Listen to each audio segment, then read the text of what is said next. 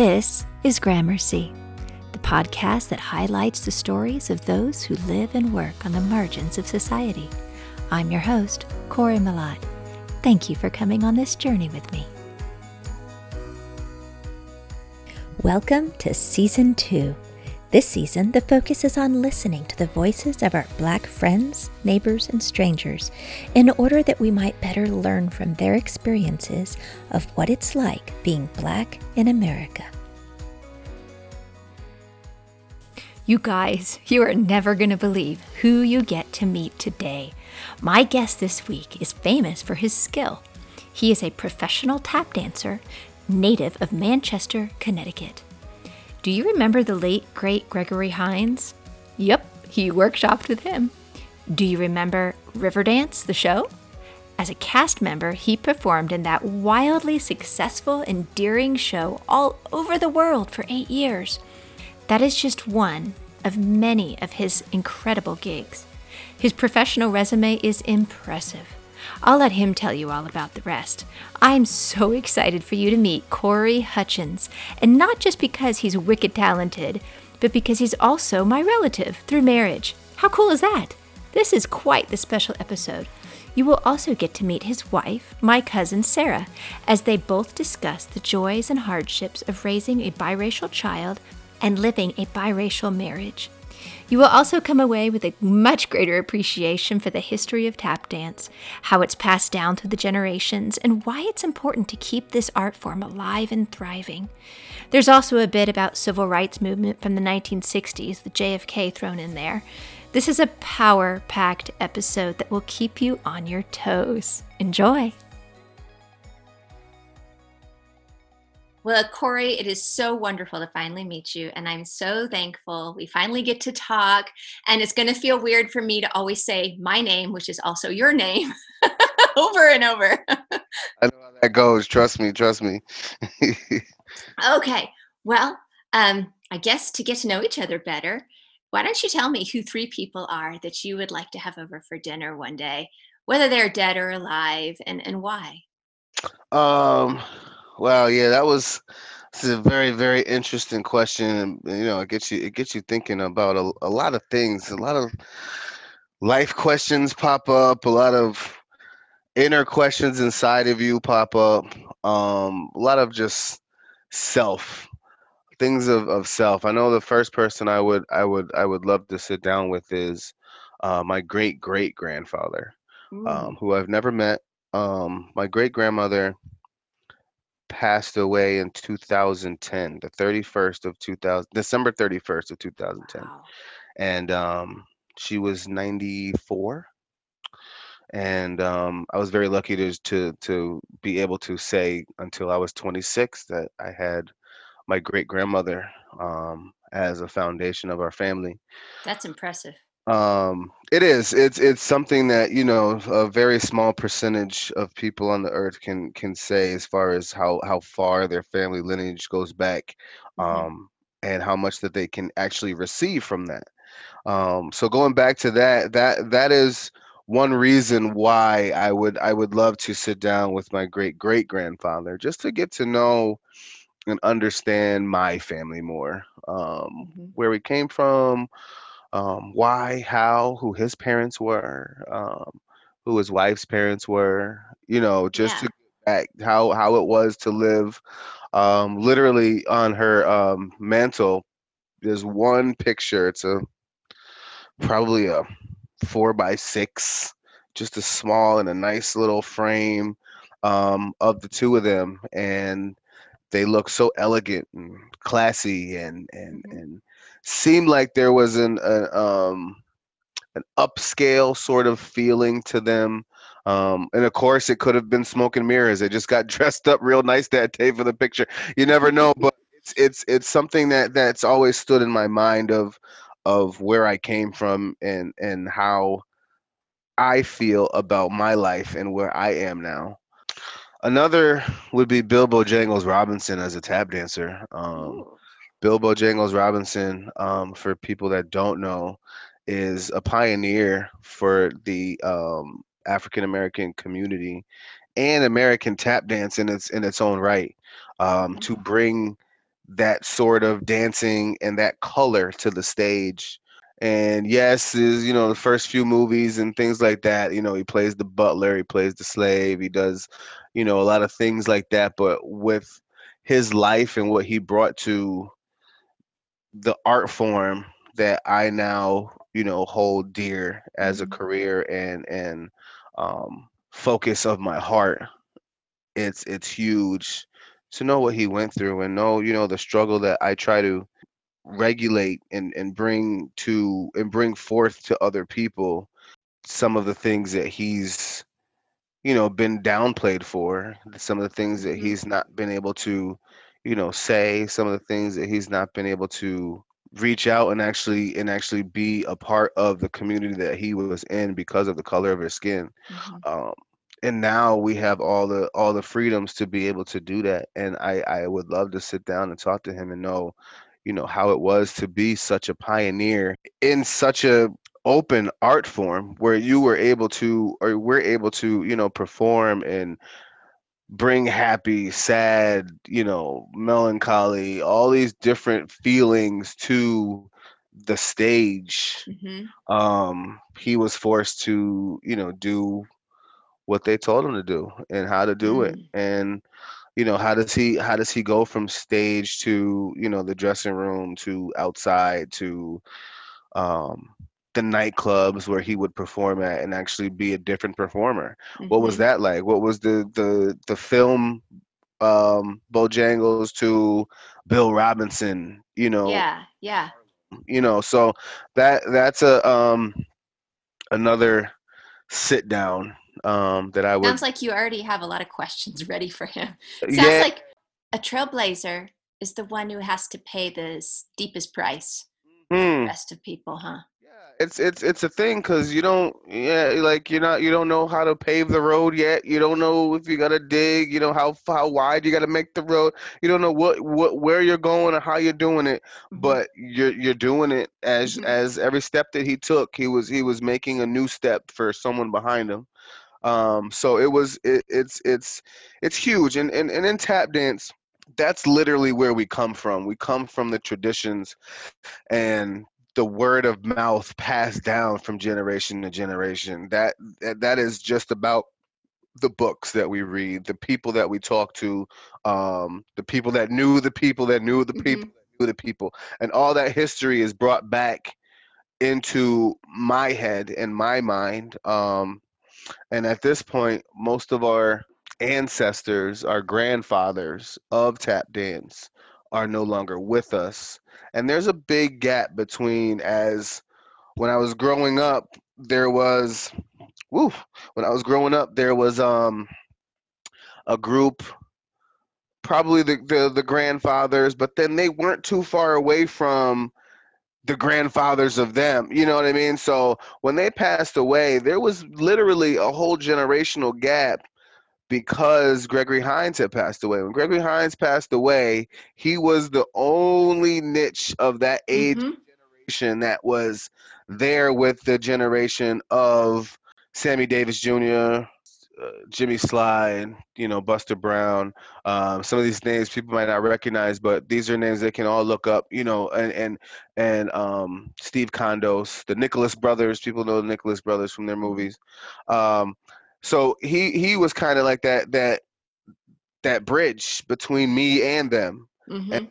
passed away, the whole bridge just kind of collapsed, and there was no knowledge from you know the generation after me to that generation that we had just lost in the early Mhm. 2000s it was it was put upon myself and and and other dancers in our generation to help out you know the guys that were you know 10 years ahead of us to keep that strength alive of of the the old cats we used to call them the old cats and Mhm. what they would say you know we would sit down you know have coffee have a drink if you're old enough you know sit down at these little these little dance clubs and things like that and and have conversation and that's really where that was and that's exactly what this this question is about is who would you sit Mhm. down and getting that information just getting that information there is is is key especially for um for my my, my focus on on my art form you know the american uh jazz tap um art form Mhm. I guess third.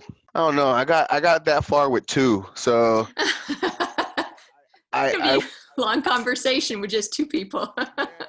I mean, I, I, I would sit and be so intrigued by by so much from them. I don't know. I'd I'd probably look into, um, oh, that's who it was, John F. Kennedy. I would love to sit and have a conversation with him.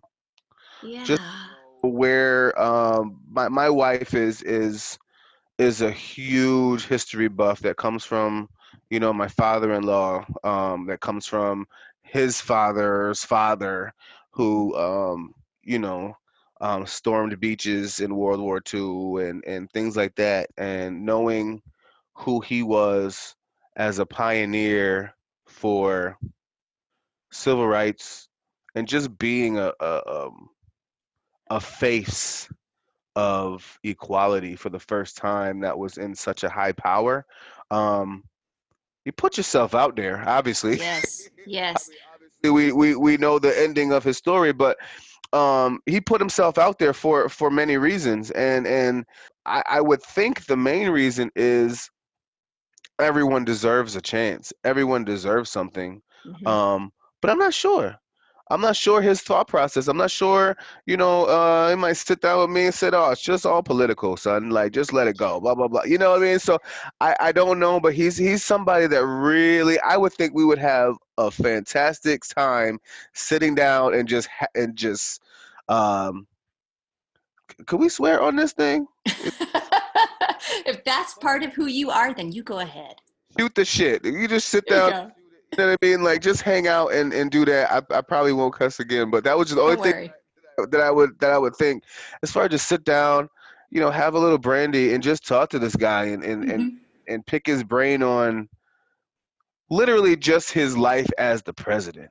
What was that like? What was that like battling literally on the floors with half probably more than half of mm-hmm. you know the house that was you know mm-hmm. barking throat and and looking at that he's going to be breaking up their way of life um mm-hmm. at the, on the same token it's it's other people's way of life also that he's that he's worried about so um just a lot going on there that I would love to pick his brain about. You know, how would it feel? How did you feel about leaving the White House? How did you feel about? Did you ever feel you were in danger? Did you ever feel about you know this or that? So there's certain things like he he would be a main person and probably the coolest person that I would probably be able to sit down and, and, and talk to. So uh, yeah, that's my three right there.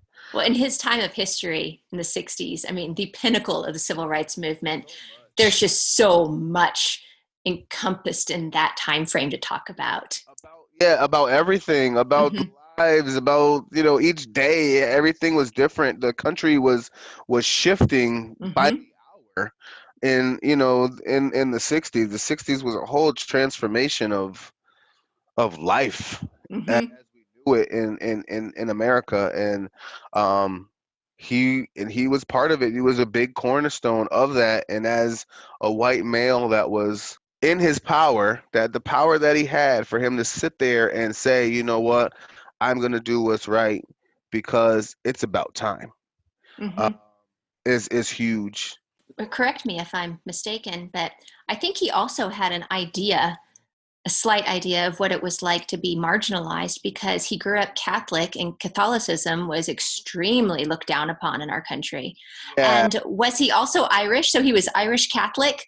He had two marks against him already, and then Democrat. On top of that and that yeah so it was um and and, and yeah you're bringing up a good point because we, we were just watching uh uh, LBJ. We just watched LBJ. The, that was uh, good. And and and we've watched a few movies of that decade of you know that that administration things like mm-hmm. that. And I'm looking back at this time and I'm going, that is what we have right now, and we're praising it. Whereas you know change is change is going to come but it doesn't come at, at, at an easy price that's the truth the price is steep yeah, that's the hardest. That's the hardest thing, and and without him and the price he he paid, we I I I probably um I wouldn't I wouldn't go as far as say I wouldn't be here with you, but I I know that my career and um my my life would be limited to um a certain focus as Mhm. as you know as a certain road that I would have to take differently than than you know I would For today. sure. I would hope that it's it, everything without him. You know, somebody would have stepped up to the plate at some point, but it's it's it's tough. It's tough to sit there and imagine, you know, my life um, from the '80s on. What it would Mhm. if it if it was still as hard. It's been it's been it's been an interesting road, but if it was as hard as you know 20 years prior, what that would be like. It So reminds me of something that uh, Sir Isaac Newton is quoted as saying, and I can only paraphrase because I don't remember the exact verbiage, but he said something about how he only got to where he was because he stood on the shoulders of giants hmm, before him. And yeah, it sounds like you are echoing those same sentiments. yeah, that's pretty much right in a nutshell, right there. Um, just knowing, yeah, that that ladder was placed for me to take that extra step up hmm because of the foundation that they built underneath them, underneath them, underneath them. So, like, that's exactly that. That quote sits sits in in in and says a lot of different things at the same time. hmm Well, I'm so excited to to hear that you love history as much as your wife, and that uh, it must be in our blood because I love history as much as Sarah loves it. And Mm. so, um, yeah, we could sit here and talk history and politics and the fallouts and the effects all day. I could make this all a, a political show today. Volleyball and it'll go into a three, four hour like look get some lunch and come back and finish there we go. yeah. Well, today. Speaking of history, I'd love to hear some of yours. What was it like growing up being you in Connecticut? You said you were born um, a few miles from where you live now, right? A couple of town over. What was it like? How how was it? The good and the bad. I was born in a in a single family home. Uh, my mom my mom uh, raised me. I uh, barely knew my father. I think I met him a brief stint in my life when I was 10. That didn't turn out too well. You just saw the character, you saw the person, and even at 10, I said, you know, I don't I don't need that in my life. My life is my life is perfectly fine with with uh mom dad. my Mm-hmm. my Mm-hmm. dad doing everything, you know, teaching me how to fight, teaching me how to, you know, be respectful, teaching me how to it's it's it's hard to to think back about things like that. So so I was I was born six and a half weeks premature. Wow. And um I was born on December 14th. I should have been born closer to Valentine's Day. It it, it was tough on my family. Uh, my mom's brother had just uh, passed in a fatal car accident, Mm. and um, that that's pretty much what would cause um, my early birth Mm-hmm. um, with stress and and things that were going on emotionally with her. Um, so I was named after him. I was named after my uncle Corey. So that that brought out into you know certain medical situations. I was born Mm-hmm. with minor cerebral palsy, um, collapsed lung, asthma, all that stuff. Um, and and I was lucky enough to to have the proper training. I was lucky enough for my mom to just step in and say, "Let's do what we have to do," Mm-hmm. and and put me into rehab when I was four. I I was able to be released from rehab, and they told my mom keep him active, keep him in sports, keep him going, keep him moving, keep those muscles just moving. Mm-hmm. I think right around that time was uh, the Cosby Show with one of my favorite tap dancers, also Sandman Sims. Mm-hmm. Uh, and she was like, you know, I, I, I think that uh that these kids, I see these tap dancers, they dance on their toes. My son walks on his toes. So she put me in dance class. And 31 years later, here I am, um, still That's dancing. awesome. I love that story. That's beautiful. The beginnings of who you would become started. Yeah, and, and through that and through that it was it was a basis of I would say that I was sheltered from a lot of of racism and understanding that. Um, one because my mom, you know, grew up in the inner cities of Hartford. Um, she's been through a lot, and she wanted, you know, me to live my life the best way that that she could, you know, make for me. Mm-hmm. and um, there were conversations of you know you're different. There's gonna be you know some people that are gonna look at you different. I was born in like my town was. I'd be the coal the piece of coal in the snowstorm. like Oh Like no. that literally was me. That still is me. I would go out places with my wife, and I don't know black person in this entire room, and I feel comfortable. Like it's just a thing of I'm used to it. I'm used to being in that situation. I Mhm. have a whole bunch of white friends growing up, um, and then I had my family. So it was like boom, boom.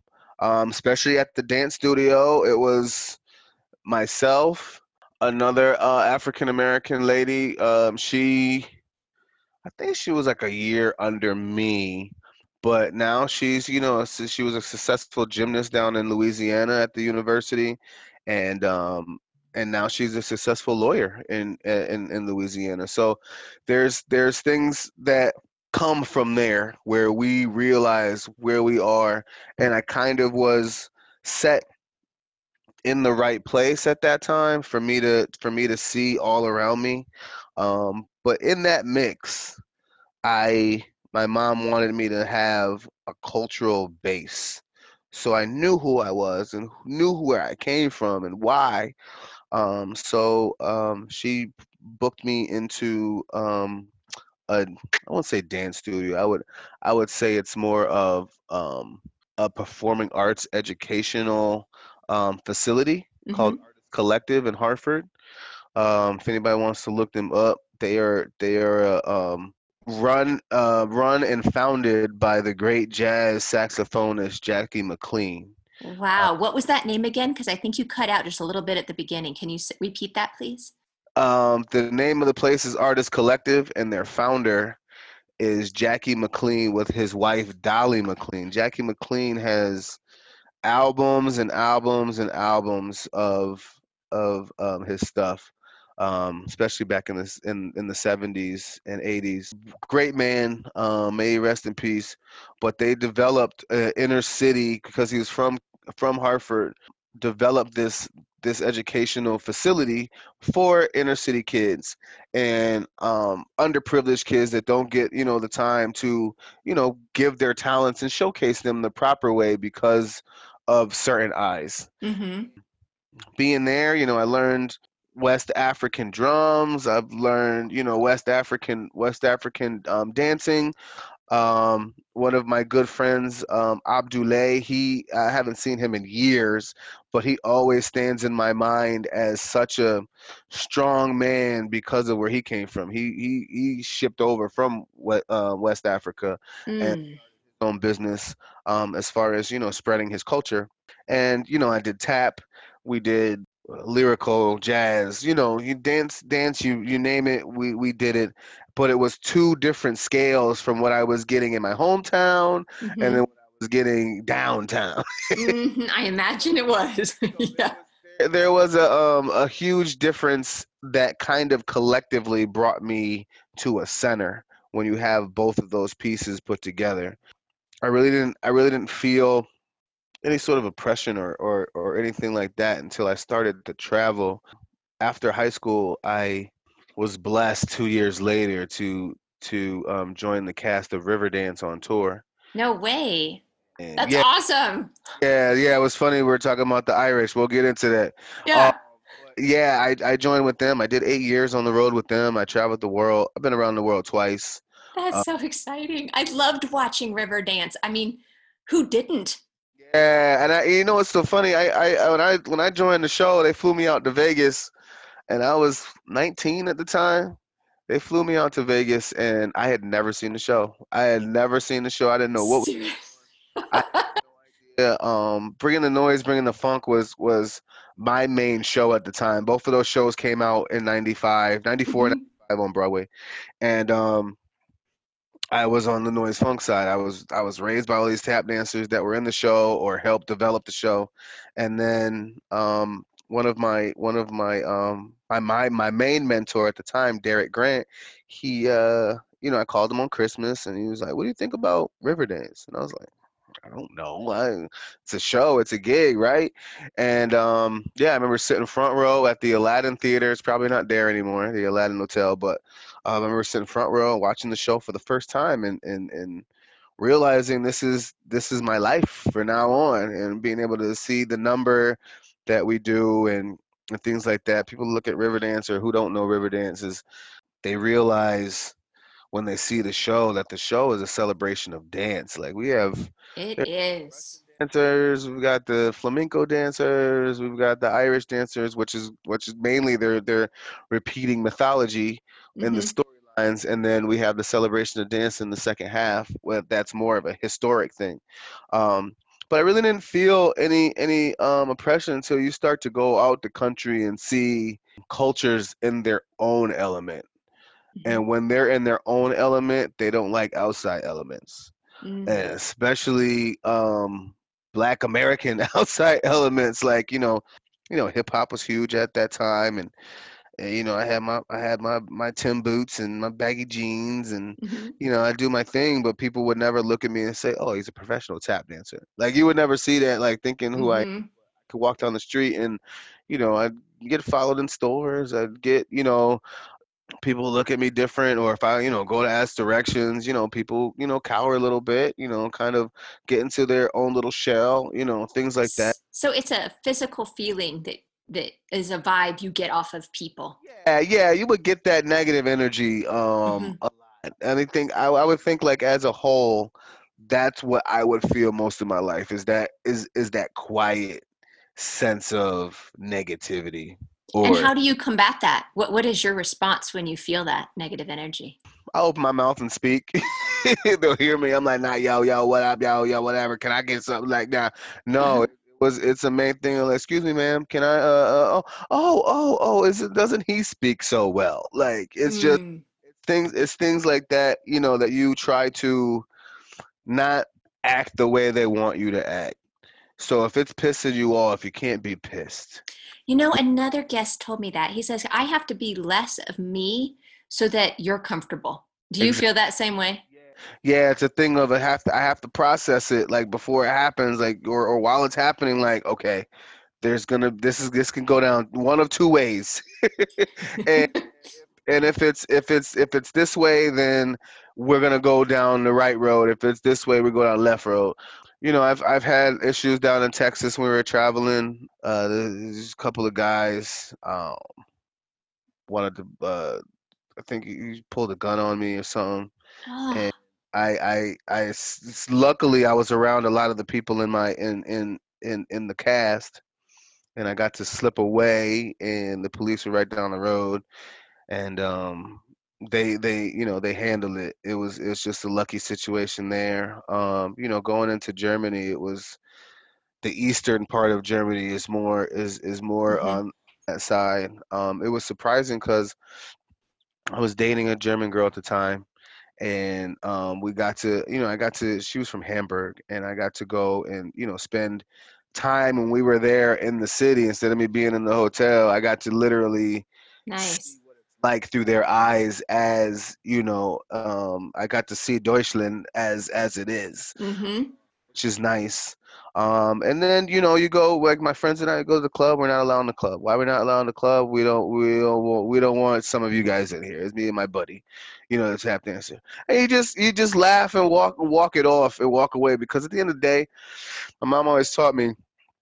At the end of the day, you're gonna be you're gonna be way stronger than they are by mm-hmm. walking away or not not saying anything and leaving it alone because they look foolish. Mm-hmm. They're looking foolish or they're going to be the ones without any sort of backlash. Most people in, in a racial tense situation want a response.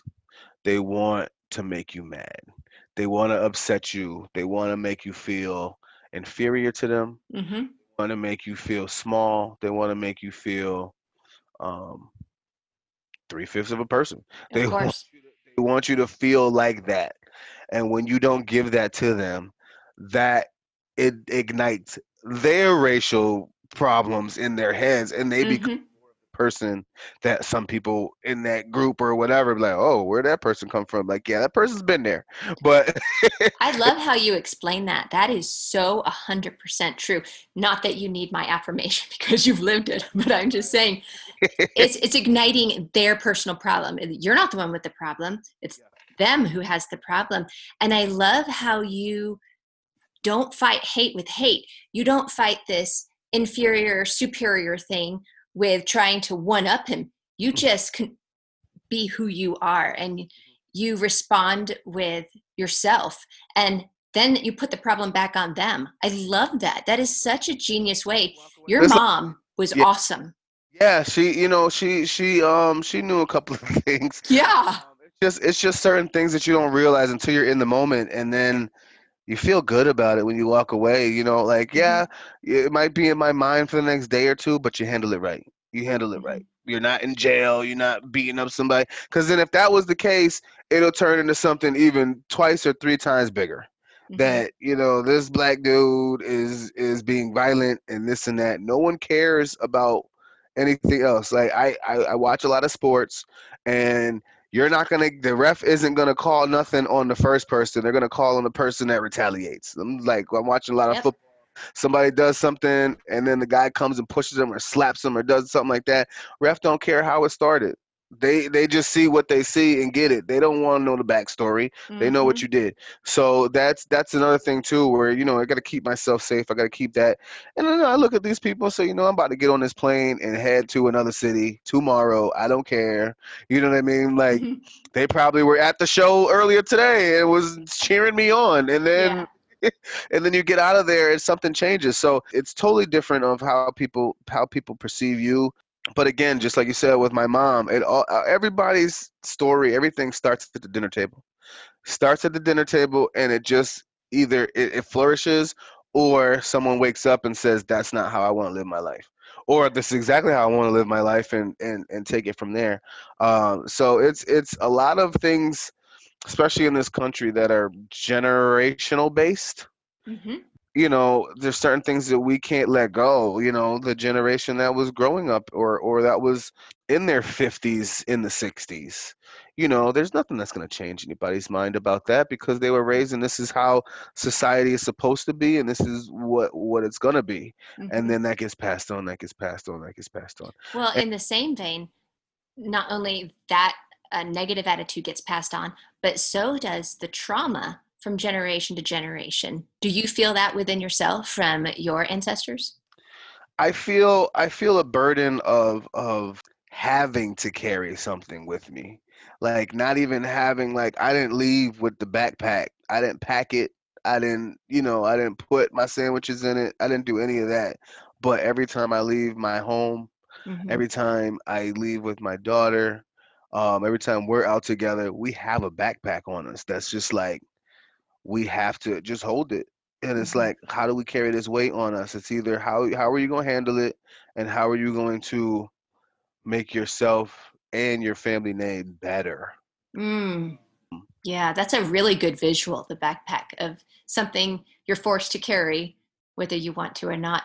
Speaking of, have you and Sarah discussed how you're going to explain all of this to sweet Ava? Um, we have not um discussed that just yet. I mean, there's there's things that we sit back, especially with all the chaos that's been happening mm-hmm. over the mm-hmm. past few months, let it alone this past year, let it alone the past four years. It's hard. It's hard for me to even think or process it because she's in such an innocent stage. You really can't say nothing that's going to make her realize what the truth is yet. She's a beautiful young girl, and that's the hardest part is because she's got slightly a darker shade. The mm-hmm. the bias is a little bit different. Yes, it is. She's got a little bit on her back too because of that. Like she's not fully black. Mm-hmm. So you can't just sit there and go, "Oh, you Negro," blah blah blah blah blah but then she's got a white mom so then now you know that she comes from a mixed relationship mm-hmm.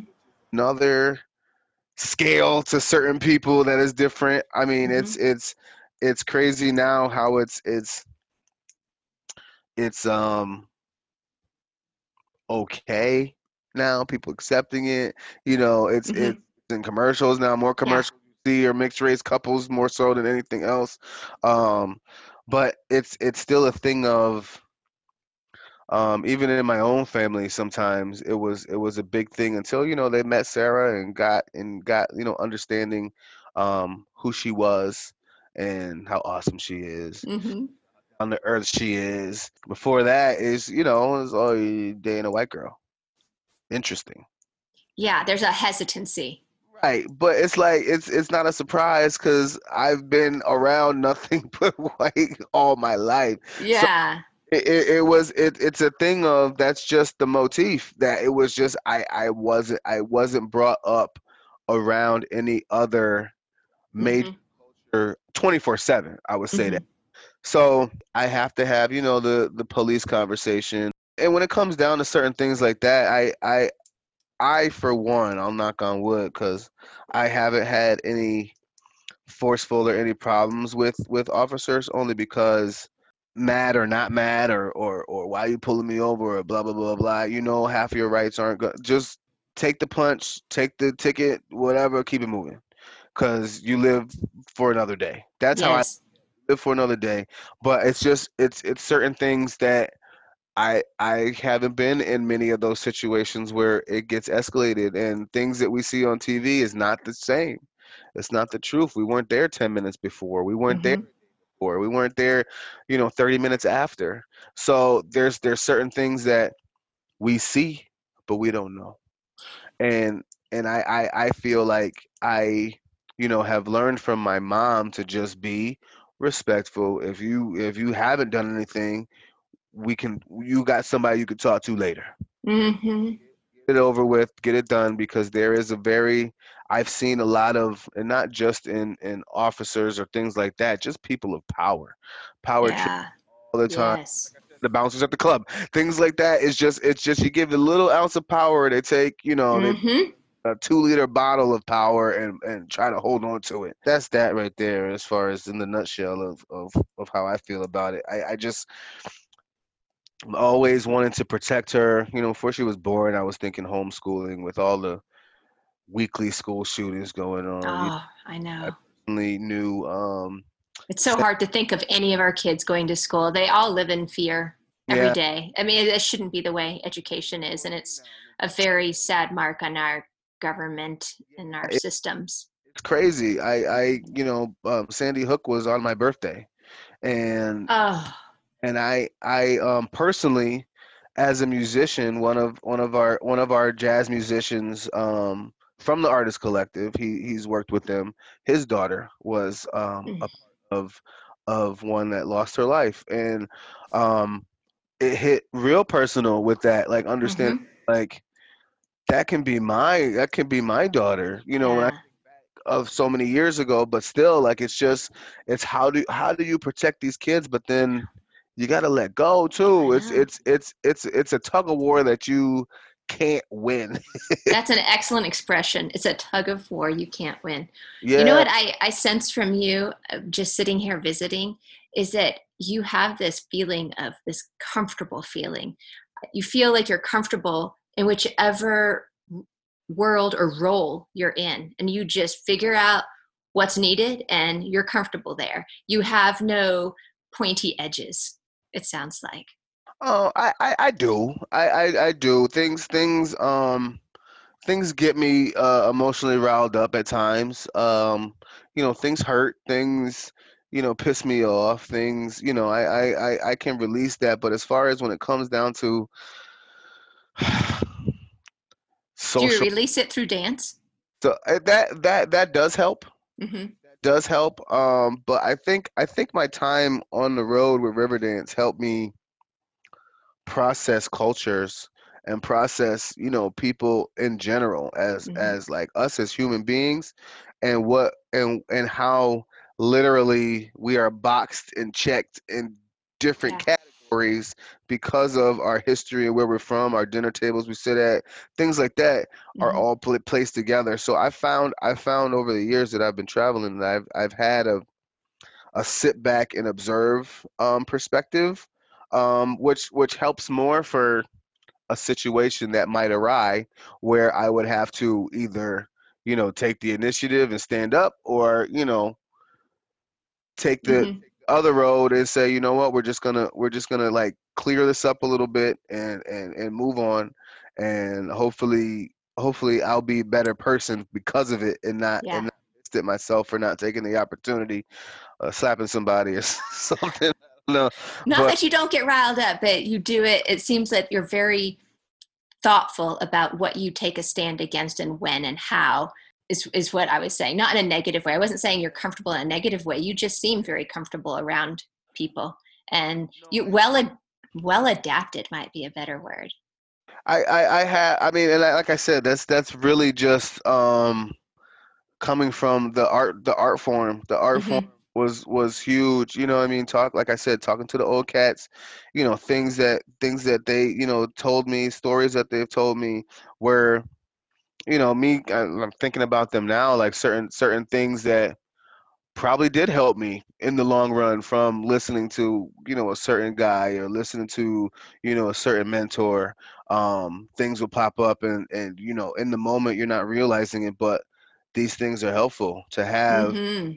in your rolodex of you know yes. this how do i handle that um, and and and having such a such a stern to the point mother. My mom was was to the point. Like she don't she don't play no games. Like it was just tell me what you mean and what you what you say is what you mean. Like that's what it is. And we don't give enough credit to the moms. There's so many single moms who have single-handedly raised the most amazing boys and men and girls, but I don't think at the time most kids knew the heroics of their mom until they look back. Yep. Yep. Yeah. Mm-hmm. Thing of, you know, and and me not having my father around um definitely made me become the heartfelt person that I am towards my daughter because I would never want her to not have both ends. Mm, for sure. Support her. Like you can't you like my mom like literally instead of you know having one leg on her shoulder and then my other leg on my dad's shoulder she had to get on her hands and yeah. knees and on her whole back. So that's that and and at that point and then her having to operate her life as that happens you know what i'm saying? So yes. What a burden. What a strong woman. And it's one of those unsung heroes. She's one of the people as many moms are that i've from the stories i've been blessed to hear these are the people that are, go unnoticed, unnamed, no quotes to them, but mm-hmm. they're the real heroes. Look at who they produced. Look at what their children are accomplishing. Those are the people, these are the women I want to celebrate. And I love that your mom has such high influence in your life. That's just beautiful to me. She definitely instilled a lot of things in me as far as, you know, work ethic, you know, get up and do it right, don't be lazy because they already think you're lazy. mm.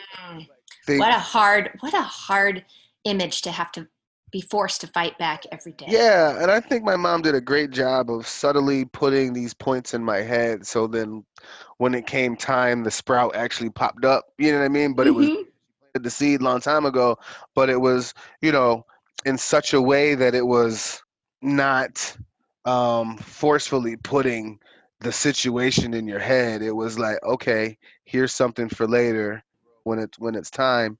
Um, so she did a lot of she did a lot of planning for me. Um, and like I said, the first thing when she brought me into a dance class was probably the best thing that's ever happened to me. Um, it sounds it. So when was the first time you knew you wanted to open your own dance studio? And how long has it been since you did? Um, I I don't own a studio. Um, I I have uh, my my company is a tap company that that travels and and does their thing. We work out of we work out of um, the local studio here in Manchester. Okay.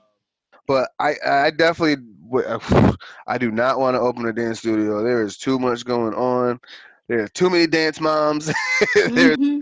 there's too. If you've seen the show Dance Moms, it is mm-hmm. all all of that is true. I have so many dance moms that has to deal with.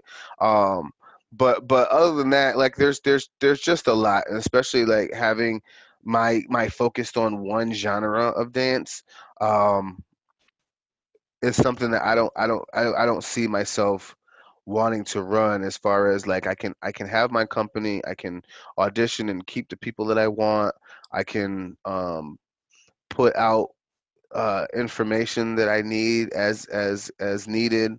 Um, we get hired for shows here and there. The thing about that is is that I have full rein of uh, my artistic abilities to be able to do that. In nice. in scale instead of having the the studio and mm-hmm. and all of that stuff. So I left that idea. I left that idea um, a long time ago. But to start my own company, I, I wanted to do that since I got off the road with Riverdance. Like, you know, living out of a suitcase for eight years, I literally spent, I think, 2005 to about 2008. I was home maybe for a month.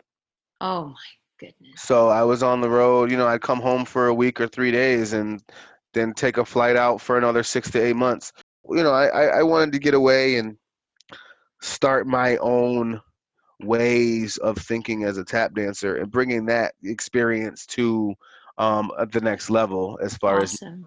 as so I've been growing really really fast and strong. So yeah well, congratulations. That's i'm always happy for people who are succeeding at what they love to do. That makes me so happy just doing what you love to do. When it becomes work it, it, it is it's it's not it's not what it's meant to be anymore when it becomes a job isn't that the truth?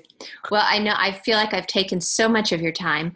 I would love to touch on the um, raising what it's like being biracial parents raising a biracial child. If you want to get sarah in on this conversation i'll make this our last question and then i'll do our closing questions together Next, you are going to meet Corey's wife and my sweet cousin, Sarah. She brings her humble perspective to the issue of biracial parenting. Ava, their adorable three year old, also joins us and makes for the perfect background noise while discussing parenthood. Did you ever think you would be a guest on a podcast? No, I did not. my life isn't that extraordinary. So. I think every life is extraordinary. That's the beauty of it. Yeah. Well, we've had some wonderful uh, talks already, but we were just about to talk about what it's like being a biracial couple raising a biracial child. And Corey said, You have a lot to speak on that. And I would love your opinion because I don't think a lot of people understand and have walked in those shoes. So I want more people to know what it feels like. So your experience matters. You kind of don't understand until you're in it and you, I don't know, like even before you're a mom, you don't think of things. Like you don't yeah. think of just the everyday anxieties of having a child. So then when you compound it, especially with, you know, recent events and things that have gone on and mm-hmm. things that are eye opening, you have to even take a step even further and go, okay, now how me as a as a white mom, how am I gonna do the best I can for my daughter who is biracial? So, mm-hmm. and a lot of that is just learning and listening because I don't have the background that, you know, Corey does or, you know, any African American does. So I think I just have to sit back and listen. And, you know, Corey and I, we talk a lot about like what's the best thing we can do to like equip her. And he, you know, from his upbringing, he says, you know, the best thing we can do is teach her about love and that love overcomes hate. Mm-hmm. And there are going to be people out there who are going to hate you, but it's, you just have to brush them off. You know, mm-hmm. there's always going to be somebody who's going to hate you for something. Um, do you feel like you have a, a new target on your back? being I, that you married an African American and that you have a biracial daughter? I I think I I didn't feel that when we were together as a couple so much. Um, it wasn't till I have to like teach it to my daughter mm-hmm. and teach her how to counter like counteract those um, attacks or. Mm-hmm um, comments that are made. Like I, certain things on social media will get to her a little bit, where she'll see yeah. something and it won't, it won't affect her like it wouldn't affected her like three years ago, four years ago, but it, it hits closer to home now where people are kind of making her feel guilty with their comments of mm-hmm. things and this is and this is this all goes back to what we are talking about like the past year of the intensity that's been happening in our country and she'll just read something and it has nothing to do with um her personally or anything like that but she feels it that anxiety starts to grow in her a little bit like oh did i do yeah. something wrong or should i say something should i do that yeah. and i would just tell her no let it go because these are these are people that either are talking out of hate or or talking to like we were just talking about before to to um rile, rile something up or get something else back yes. in yes. a negative way um mm-hmm. to her look bad so there's certain things like that uh, that's one thing that i can personally say that i've seen yeah. from her that affected her in a negative way is just you know just stay off of social media just, yeah i know. imagine that that pressure is is pretty great and you're so wise to say that you're learning and growing as you're doing it. That's such a, a, wise stance to take. And watching and staying aware and the love of your daughter is what seems to be guiding you. Well, I think, you know, we need, as parents, I think you need to equip your child for life. I think that is key. But now there's just an added element that something I never ever had to think of growing up. I never, this is completely new to me. I, Corey and I talk a lot because I like again I, I need to listen and hear perspective are there things that i've said that are ignorant and i'm sure i have i'm mm-hmm. sure because of my upbringing you know it's i know i have you know is there a little bit of guilt in there yeah because you know yeah. Feel like oh, i shouldn't have said that or you know that's not how i want somebody to perceive me mm-hmm. but honey but at the end of the day you know i just have to learn and grow and teach her the right things and you know again corey and i we have a lot of discussions um, about what we can do as parents because we're both trying to figure that part out too i know you're new at parenting and then you're new at navigating these waters everything's new but you guys seem to have such an open heart and open stance and you're going to do what's best for for your family i can tell well, we're we're definitely trying. Yeah, we're trying you know? to. We're on we're on our way, and the the, the, the main thing is is, is to have um, a strong foundation between the two of us, where we can be honest and talk to each other, even if it does hurt the other person, but it opens up mm. the talks or opens up our minds to um, make things better. Because mm-hmm. better unless we you have to you gotta you gotta dig you gotta dig yeah. through some some tough granite sometimes to get down down down and and you know sometimes it's not the easiest but that's that's what marriage is about is to mm-hmm. you know, keep keep the communication open you know that's all what that love is to be able to say things like that and trust that oh, and trust that the and trust that the person is the trust that the person is there and understanding is there. yeah. there well, it sounds like you are giving Ava exactly what your mom gave you, Corey the foundation of know who you are. And once you know who you are, then the other things they they slide off your back a little easier it seems right right she was born i just kept saying like we just have to keep this going minute by minute and just stay we gotta stay on our toes the whole time that's the only way yeah. for, for us to get by um you know, black, white, you know, brown, purple, it doesn't yeah. matter. Like everybody that has a child is in the same boat where Yep. There you you have no schedule. It's literally well then when you get something, you're like, okay, this is our routine now. And then before you just a tad and you're like, oh, start yep. from scratch again. So Yeah, routine changed. But that's why that's why my tagline is there is no them, just us, because we all have so much more in common than we have different. And why can't those differences just be novel? Why can't they just be pretty cool and things we learn from? Like you keep saying, Sarah, I just listen and learn. Yeah, that's all I can do. And, you know, I was just thinking too, like the older she gets, it's going to be even more challenging. Like right now, him and I can have these conversations. We don't even have to bring it up to her. We don't mm-hmm. even it to her that's yet. And that's, yeah, that's going to be a challenge, you know, when she comes home from school and we have to speak to her about something somebody said to her or an opinion that somebody gave her you know those things are hurtful or you know i've been doing a lot of research about how to like she has the most beautiful curly hair mm-hmm. i want to make sure that she it is her crown that she wears it proudly you know mm-hmm. but that has i have to educate myself because that's that's not something I am familiar with. So I have to educate myself and do the do right by her. I think again, it is learning, listening, taking advice, and uh, don't you wish that all white people were in those shoes or put themselves in those shoes? Because wouldn't we all just the world would be such a better place if like you said you weren't forced to think of any of these things growing up neither was i. And this is why i want to have these conversations because i didn't grow up thinking about my whiteness. Like corey had to grow up always being aware of his blackness. He said it was like a backpack he had to put on every day when he left. And you know we didn't have that experience and so we have to listen and learn from those who did and well, what can we do to lighten that backpack? What can we do to take the backpack off? What can we do? We have to learn how to change our train, our way of thinking, our train of thought, mm-hmm. how, what we say. Like you said, I'm sure I've said things that I didn't mean to say. Exactly. And then, like, again, like, like I feel guilty. I mean, again, it's ignorance and you can't feel guilty of something you don't know. But you you do you still kind of do you're like i don't want to be or sound like that person i don't I want somebody to think that that's my true feelings you know so. The main thing is empathy. To have it's hard to have that focus. Like you said if it was it was if it would be so much easier if everybody can just take that that red pill and and and, and fall yeah. into shoes one one day and just feel how that feels. Just to like you said like like i said like you know to wear that backpack or have to you know strap it on every day and, mm-hmm. and go. Yeah. so it's it's and and literally that that is a huge thing that you had just brought up is just like that's a that's a key point.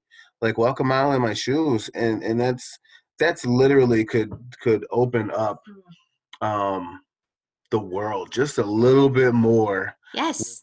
with that thought process and vice versa too like there's there's so many things and we are just talking about we are talking about JFK and Irish and and and and Catholicism back in the day things like that. There's always that I have to shift to and, and get an idea of what it is. Like we're all human, but we're all different from from different corners. And yeah, and, and that's the hard thing is that people don't like different.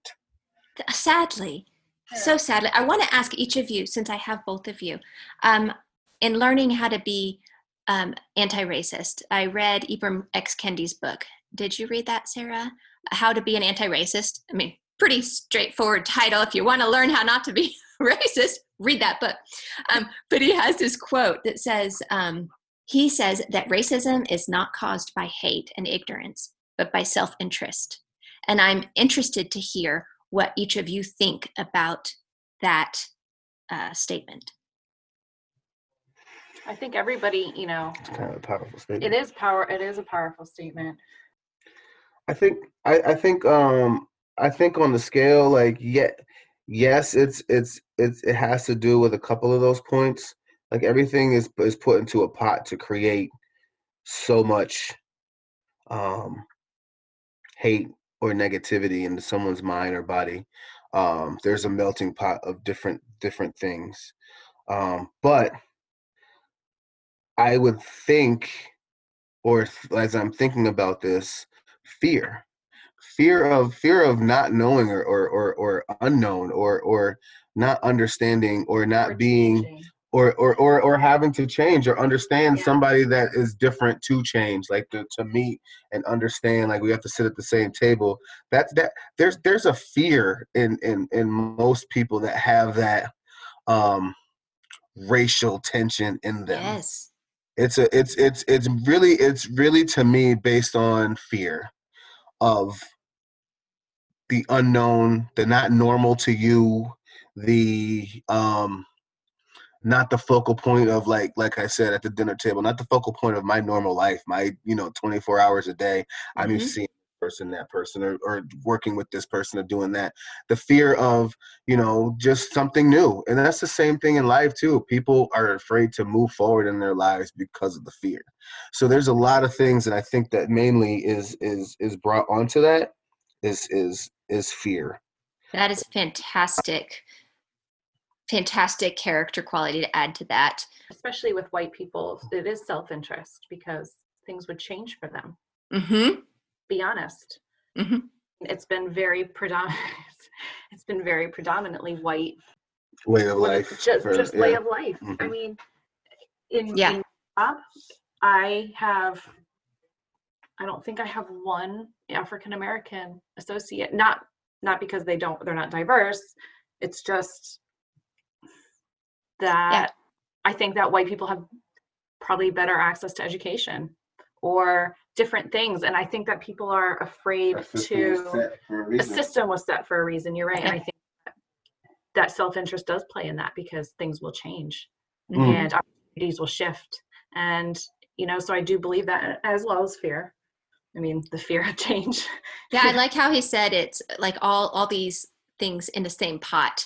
You know take one out it's they they all make up the systemic racist mm-hmm. um, the systemic not- racism that we find ourselves in currently. And so the exactly. more people the more people that open their eyes up to this new way of thinking you know we can dismantle it. Slavery was dismantled and it's taken years to move on from this mental ideology but i think everyday moms who change their children's minds will eventually change the system. Absolutely because we're teaching love we're not teaching segregation we're not teaching those things. Mm-hmm. and i think it does, absolutely starts in the home. Mm-hmm. absolutely. And dads not just moms i'm sorry i meant to include dads. Your dads are doing a great job too. Dads do a great job absolutely it is it is a two parent venture parenting is much easier when there's two of you is that's the truth it is nice to just be like okay it's your turn mm-hmm. yes for sure. well, I'm so glad I got to talk to you, Sarah. I'm gonna, and I promise we'll be done in five minutes, and you will have your helper back. Thanks. All right. Well, it was great talking to you. Good to talk to you too. See ya.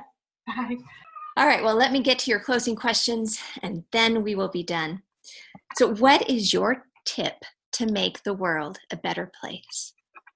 I, I, I would just say like like we were just talking about is is is is learning learning empathy learning learning how to just see each other's way of life is and and and and it's such it's so easier said than done like that's it's it's it's easy for me to just come out of my mouth and say that because i don't find myself doing that all the time you know i don't find myself like thinking that way like i was um when I was growing up in in in my theater classes, um, you know, uh, they have the quote, you know, all the world's a stage, blah blah blah. But mm-hmm. um, Stanislavski once said that we are the um, stars in our own show. Mm, good. It's just players. Everyone else is just extras in it.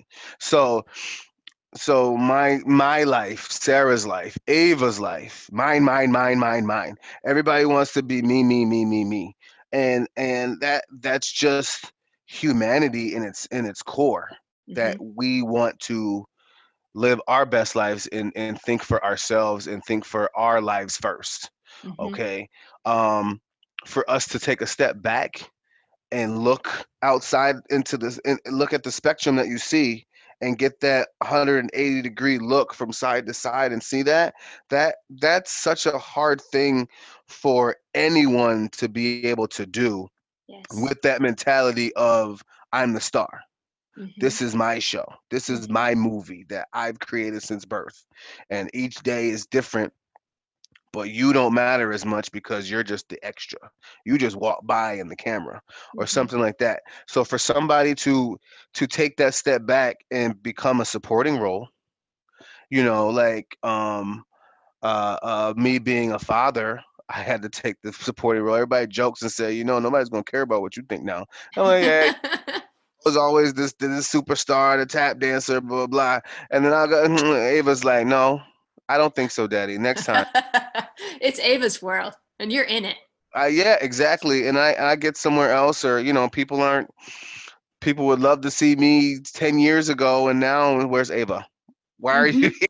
Where's Ava? So there's there's there's things where we get put into those situations, but normally, not even half of us as a population would do it on our own.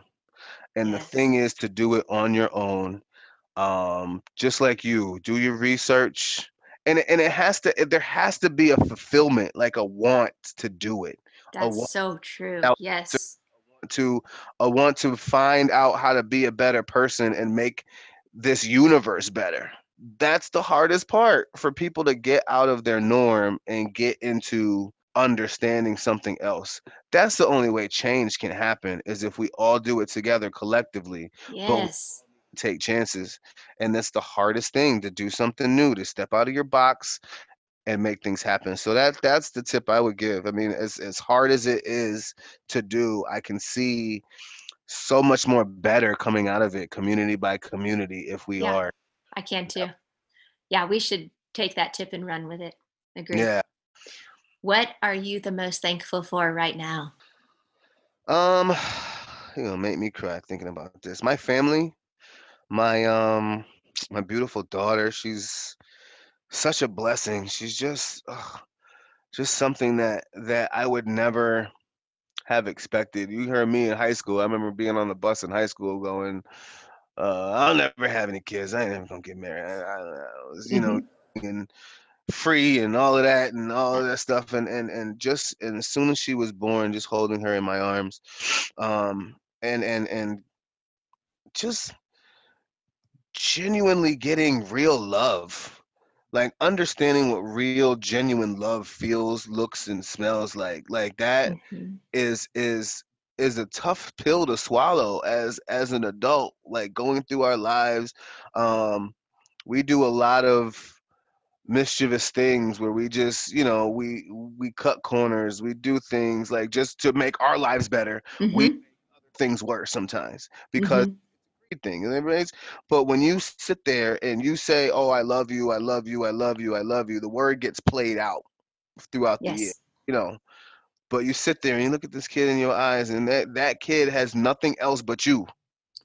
They have nothing else but you in their lives and for them to put their lives in your hands without Mhm. even having a question that's where that love that trust all of that comes into play and you just see them grow from there she just you know she's changed my heart she's changed my mind on, on a lot of different things um, only because you can I, i've never felt raw genuine love and trust Yes, those children trust us despite our past, despite our mistakes, despite what we're good at, despite what we're bad at. To know that that we are entrusted with their life despite what we've done with ours, that is such a heavy weight and it it it, it has to be life changing. Your Yeah. the way you speak of it, that is so true. And and none of us and you can never be prepared for it like Sarah was saying you can't get ready for it it happens to you and you go with it right and it's it's something to be so in awe and thankful for. I'm right there with you. I think i learned more from my children right. than i feel i ever gave them. And moms and dads don't talk about it until after the fact. Like i I, know. bringing you're bringing this little this this little soul into the world and and literally all they have is is you. Like hold me and and let's let's make this happen. So it's Yeah. it's it's about that like genuine trust and love that you see you know i'm thankful for. if we my could just harness that Yep. and and spread that to everyone right yeah and that can go back to the other point that we are making like it's all about that it's all about genuine trust and love and understanding that if you can take that feeling and understanding of it and and and pay it forward somehow hmm to someone else's life that probably doesn't have a kid or doesn't understand what that meaning is hmm get a lot further in life too that way so true well your very last question what is your favorite quote the, the Stanislavski quote that we were talking about, Mhm. um, you know, a couple questions ago, that that quote stuck with me, um, you know, from my senior year of high school, um, till now. wow I hold on to that. When my my teacher, um, Brian Jennings, he he's an amazing, amazing man. And you know, I was I was you know the the the bad boy senior. I was talented. You know, everybody wanted to you know be my friend. Everybody wanted this and that. But he he he pre- prepared me for reality. Like this little pond that you're in, the big fish, you're not you're not gonna get that when you move out to the city hmm that when you get to Riverdance. You're not going to get that when you get there. It's how to understand the world as it works, and the world as it works um, and I still believe it is is um, selfishness. It's a bunch. It's a whole. It's it's it's a huge piece um, of everybody just just worrying about themselves, um, putting them and their family first above others. Um, but then how to sit back and and and and respect and understand that spectrum mm-hmm. and make your choices to kind of reflect that away from you personally to help yourself be better to help other people. Wow, it has been such a pleasure to visit with you. I can't wait till you guys come. And could you imagine, like, we could talk all night long, like all of us together. We're gonna come out there right now too, like just talking to you and getting to know you a little bit better, um, understanding, you know, your thought process and how how how you've handled your life. Um, you know, you do a lot of research, you do a lot of work on top of your work. Um, so I in this conversation we've been talking for what a couple hours now, almost a couple hours, and it feels like we've just been talking for ten minutes. It's I know. it's it's so crazy like when you just get that that vibe from people.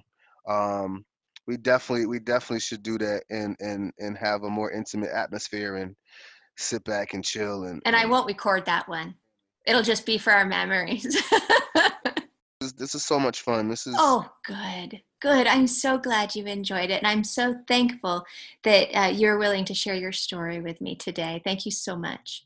Yeah, thank you, and thank you for you know your thought process and and and and bringing this to the front lines of of your audience um, and their minds and perspective because um, if we're not going to do it who is like there's there's a there's a strong sense of that and um, you're definitely setting a good precedent for people like me and um, it makes me happy to, to know that there's people out there that really want to make a change and if we're not going to make a change find a way to help change thank a- you for that that's awesome and that's the perfect closing line if we're not going to do it who is? Exactly boom baby that's done i mean we just nailed that one shut Corey, Corey out. That's right. There we go. Corey, Corey out. I can't say that with any other guest, so we're going out that way. I love it.